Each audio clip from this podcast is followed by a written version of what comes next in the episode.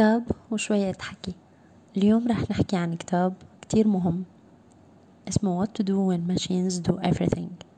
ماذا تفعل عندما تفعل الآلات كل شيء؟ كيفية المضي قدما في عالم من الذكاء الصناعي والخوارزميات والبرمجيات ذات المهام التلقائية والبيانات الضخمة. الكتاب تم نشره في عام 2017 لقد اعتدنا بالفعل على الهواتف الذكية والساعات التي تتبع مدى مشينا كل يوم ومقدار النوم الذي نحصل عليه كل ليلة.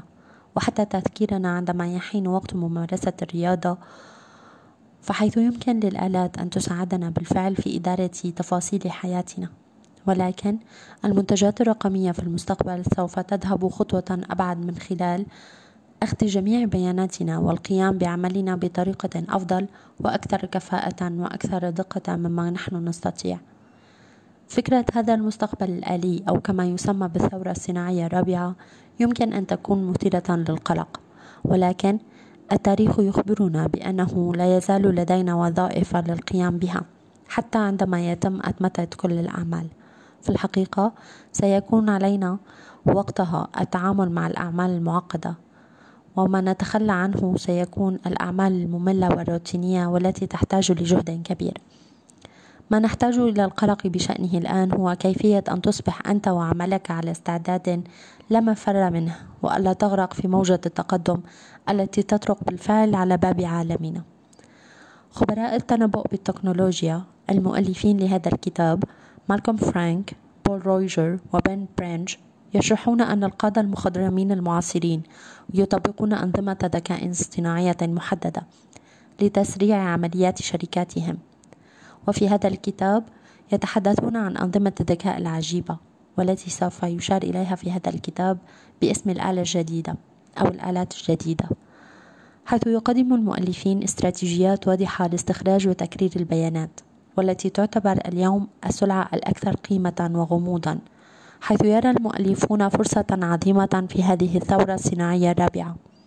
وبرأيهم أن الشركات التي تستخدم الأتمتة بحكمة وحتى الشركات التي تؤتمت كل شيء هي التي سوف تصعد إلى القمة في الفترة المقبلة.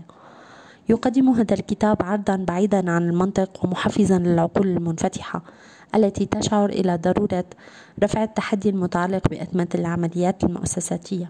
حيث يوصي المؤلفين في هذا الكتاب للمستثمرين والطلاب والقادة والمديرين وأي شخص يسعى إلى اكتساب نظرة استراتيجية عامة بما يتعلق بتطبيق الذكاء الصناعي اليوم لتعزيز أرباحهم غدا.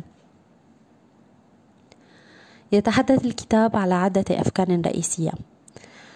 على ما يتوفره ويوفره عصر الذكاء الصناعي من فرص هائلة للازدهار.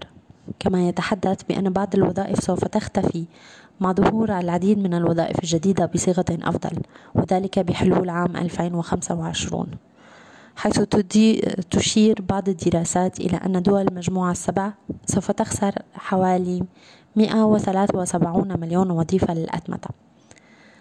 كما يتحدث أيضا على أن البيانات السلعية التي تتوفق تتفوق على جميع الموارد الصناعية السابقة هي البيانات. فهي تتفوق على النفط والفحم والكهرباء.